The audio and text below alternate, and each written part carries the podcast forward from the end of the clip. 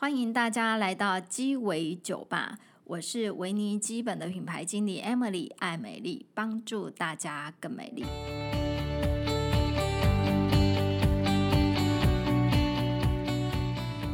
在防疫的期间，这是疫情的期间，在家好好的护理，好好的保养皮肤，然后等出关解封之后，你就进化成二点零的版本。洗脸这件事情，虽然它是。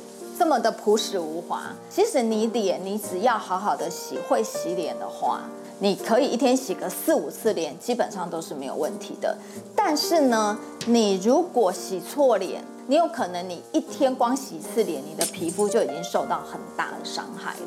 你就是一般的冷冷凉凉的水，就是比我们体感温度要低一点的温度，大概十几度、二十度，我觉得这样的呃水温是最舒服的。即便你的皮肤是在发炎过敏的状态，也都是这样子的水温。第二个呢，就是手法，基本上我们不太可能把我们的脸洗到无菌的状态，你只是要把上面的一些。呃，残留的一些油脂啊，或者是你的一些彩妆啊，这些东西把它洗掉就好了。洗了洗剂之后呢，然后可能呃按一下或是按两下，搓搓搓搓出一些泡沫的时候，赶快就是这样洗，好，就是搓出泡沫洗，然后就用水泼一泼泼一泼，哈，三十秒之内就这么简单。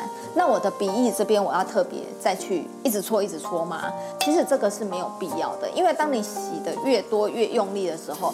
其实反而会造成它的油脂，它会油水会不平衡。表面上油脂洗掉了，可是之后它会有代偿作用。你可能洗完脸之后，过了半个小时或是一两个小时，你的油脂又大量的涌出，那久了之后，它就会变成一个外油内干。通常洗完脸，很多人就会觉得说，我很喜欢那洗完脸皮肤很像呃放在瓷器上咕咕咕咕咕那那种声音的感觉，那其实都过干了。我们常看到很像很多国中生、高中生。他整个脸长痘痘，红彤彤，可是又脱皮，然后看起来又是很油，大概就是这样的典型。用热毛巾敷脸，用蒸汽蒸脸，天哪，那真的是大大大大不可取的行为啊！各位，大家请切记。我们皮肤最怕刺激，什么叫刺激？过高的温度，过低的温度。所以要保养你的皮肤，其实就跟保养你的胃一样，就是不要暴饮暴食，不要吃辣的，喝酒、熬夜。按摩 OK，可是通常按摩脸，特别是现在疫情，其实你自己在家做就好了。你可以做一些比较简单的按摩的动作，比方说我是要舒压，我就会去买这种。我觉得按摩头皮它就非常舒服，或是按摩肩颈。按摩脸的话，眼压过高，我可能就会把双手搓热，这样子去去热敷。你的按摩是为了帮助你的保养品的吸收，那我就会借重高科技的仪器。那导入仪来讲，当然它也会有分，比方说像我们这款导入仪，它就是它就十八 K 金的头，它就比较不容易过敏。那这样的方式，你去导你的精华液也会有比较有效率。大概有几种方向，第一个你一定要多喝水，觉得口渴了，你有干燥感的时候就是喝。那第二个呢，跟我们的皮肤一样，一定要准备一条护唇膏，然后用擦护唇膏的方式去取代用你的舌头去舔你的嘴巴。睡觉前呢，像这样子的护唇膏，你就可以涂厚厚一层在你的嘴巴，然后呢，第二天早上起来它就会好非常非常的多。我们的唇部如果干，它是没有办法自己。分泌油脂保护自己，所以它只能靠外来的保养品去修护它。所以其实你在戴口罩之前，把护唇膏擦厚厚一层，当做唇膜。台湾的女生又特爱敷脸，以泥状的面膜来讲，很多人会去用泥状的，都是为了控油。当你的皮肤的油脂上面被扒掉一层了之后，接下来它的后续的保护机制一定是启动大量油脂的分泌，所以像泥状的面膜，基本上我个人是不使用的。那第二个冻膜来讲，我觉得冻膜它基本上它就是一个吸水保湿剂的一个剂型。冻膜，那你敷了又不能乱动，好，那不然你就会弄到你的床单，弄到你所以基本上，我觉得冻膜这个东西，我我自己使用感来讲，我就很不方便。那第三个就是我们常见的这种什么不织布也好啦，或者生物科技也好，这方面面膜，我喜欢这种面膜。那当然有的时候成分很多，我们就先把对皮肤不好的成分先删掉，色素啦、香料啦、酒精啦，好，或者是过多的防腐剂，像这一些东西。呃，在第一个时间，我如果看到成分表就不 OK，我就会先把它拿掉。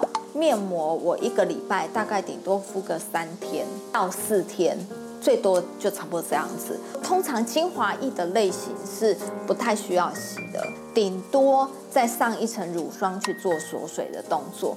我的面膜都是可以从脸然后往下不断的敷到脖子，甚至敷到我的两两只的手背，我就会搭配这个导入仪。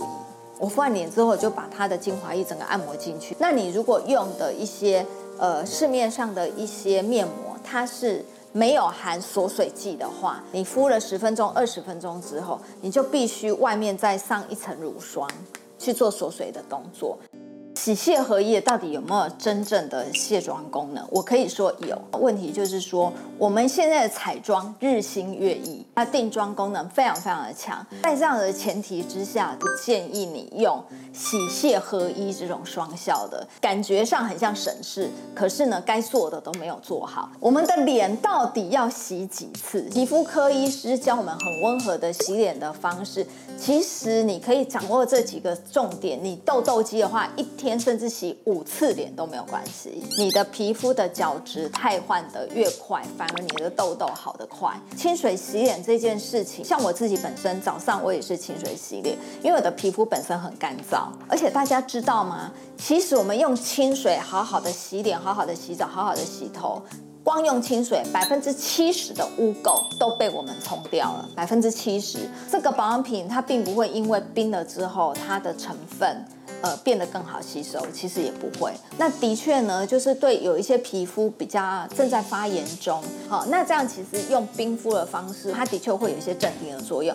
但如果你的皮肤是受伤的状态，你当然要看你敷的面膜或是你用的保养品，它最主要的成分是什么。如果它成分本身它就含有一些酒精，容易致敏、刺激性成分的话，其实你用冰的方式再去再去擦在你皮肤上，不见得会比较好。